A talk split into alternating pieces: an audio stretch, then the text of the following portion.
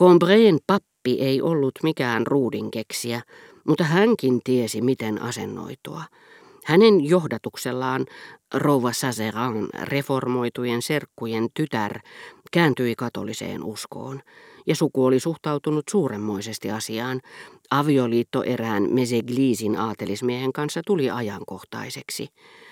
Hänen sukulaisensa kirjoittivat papille lisätietoja saadakseen aika ylenkatseellisen kirjeen, missä nuoren tytön protestanttista syntyperää vähäteltiin. Combreen pappi vastasi sellaiseen sävyyn, että Mesegliisin aatelinen polvillaan nöyrääkin nöyremmin kirjoitti perin erilaisen kirjeen, missä anoi kuin suurta suosion osoitusta saada liittyä sukulaissitein tyttöön. Françoisille ei voi lukea ansioksi, että hän pani Albertinin kunnioittamaan untani. Hän oli perinteen läpitunkema.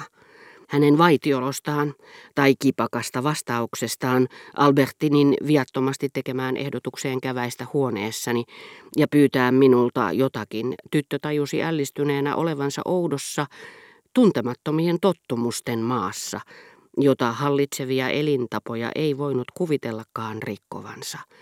Esimakua hän oli saanut jo Balbekissa, mutta Pariisissa hän ei yrittänytkään vastustella, vaan odotti kärsivällisesti joka aamu soittoani ennen kuin uskalsi aiheuttaa melua. Françoisin antama kasvatus oli hyväksi vanhalle palvelijattarelle itselleenkin, koska se tyynnytti vähin erin vaikerrukset, joita oli kestänyt Balbekista paluusta saakka. Sillä paikallisunaan noustaessa hän oli huomannut unohtaneensa hyvästellä hotellin emännöitsijän, viiksekkään naisihmisen, joka valvoi eri kerroksia, tuskin tunsi Françoisia, mutta oli ollut tälle suhteellisen kohtelias. François halusi välttämättä kääntyä takaisin, lähteä junasta, palata hotelliin, hyvästellä emännöitsijän ja lähteä vasta seuraavana päivänä. Terve järki ja ennen kaikkea äkillinen Balbekin kauhuni estivät minua suomasta hänelle tätä suosiota, mistä oli ollut seurauksena sairaaloinen ja kuumeinen huonotuulisuus, jota ei ilmastonvaihdoskaan ollut pystynyt hälventämään, vaan se jatkui Pariisissa. Sillä Françoisin käyttäytymissäännöt, sellaisina kuin ne Saint-André de Chancesin korkokuvissa esiintyvät, eivät kiellä toivomasta jopa edesauttamasta vihollisen kuolemaa, mutta niiden mukaan on hirvittävää laiminlyödä velvollisuutensa, olla vastaamatta kohteliaisuuteen, jättää hyvästelemättä kerrosvalvoja ennen lähtöä kuin mikäkin kasvattamaton moukka. Koko matkan ajan vähän väliä uusiutuva muisto siitä, ettei hän ollut lausunut jäähyväisiä tälle naiselle, oli nostanut Françoisin poskille suorastaan pelottavan punan.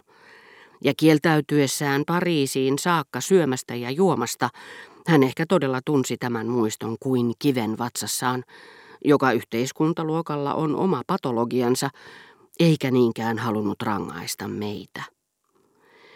Syihin, jotka saivat äitini lähettämään minulle joka päivä kirjeen, jossa aina oli jokin Madame de Sevigné-sitaatti, kuului isoäitini muisto. Äiti kirjoitti, rouva Sazera tarjosi meille tänään yhden noista tavanomaisista aamiaisistaan, jotka kuten isoäiti raukkasi olisi Madame de Sevignétä siteeraten sanonut, poistavat yksinäisyyden tuomatta tilalle seuraa.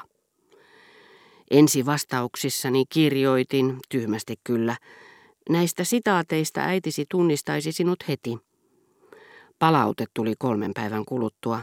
Poika Parka, jos tarkoituksesi oli puhua minun äidistäni, viittaus Madame de Sevignéhen ei ole oikein paikallaan. Hän olisi vastannut sinulle samoin kuin Madame de Gragnaanille. Eikö hän sitten merkinnyt teille mitään? Luulin teitä sukulaisiksi. Kuulin ystävättäreni askeleet hänen lähtiessään huoneestaan tai mennessään sinne. Soitin, sillä tähän aikaan Andreella oli tapana tulla Verderäänien lainaaman autonkuljettajan Morellin ystävän kanssa hakemaan Albertinia. Olin puhunut tytölle kautta rantain mahdollisesta avioliitosta, mutta en koskaan ollut tehnyt sitä muodollisesti. Itse hän tahdikkaasti, sanottuani, enpä oikein tiedä, se voisi olla mahdollista, Oli pudistanut päätään surumielisesti hymyillen ja sanonut, mutta eihän se olisi, mikä tarkoitti samaa kuin olen liian köyhä.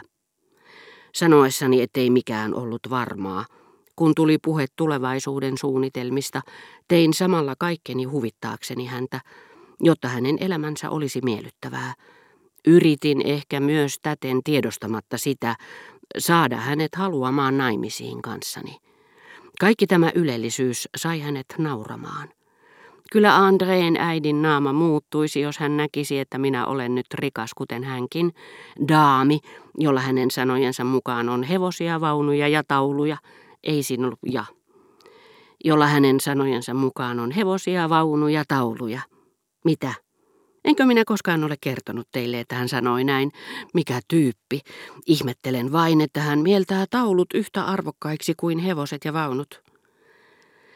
Sillä jäljelle jääneistä typeristä puhettavoista huolimatta myöhemmin käy ilmi, kuinka hämmästyttävällä tavalla Albertin oli kehittynyt, mikä minusta oli yhdentekevää, koska jonkun naisihmisen älylliset avut ovat aina perin vähän kiinnostaneet minua, niin että jos olen niistä asianomaiselle puhunutkin, olen tehnyt sen pelkästä kohteliaisuudesta. Vain Celesten omalaatuisesta nerokkuudesta olen saattanut nauttia.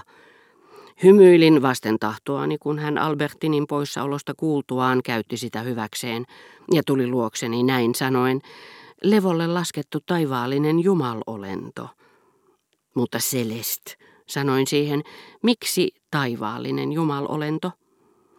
Jos te kuvittelette muistuttavanne tämän matoisen maan päällä matkustavaisia, niin suurestipa erehdytte. Entä levolle laskettu? Näettehän itsekin, että loikoilen tässä. Ette te koskaan loikoile. Onko joskus jonkun nähty loikoilevan noin? Te olette laskeutunut siihen. Juuri nyt tuo vitivalkoinen pyjama ja kaulan liikkeet saavat teidät muistuttamaan kyyhkystä.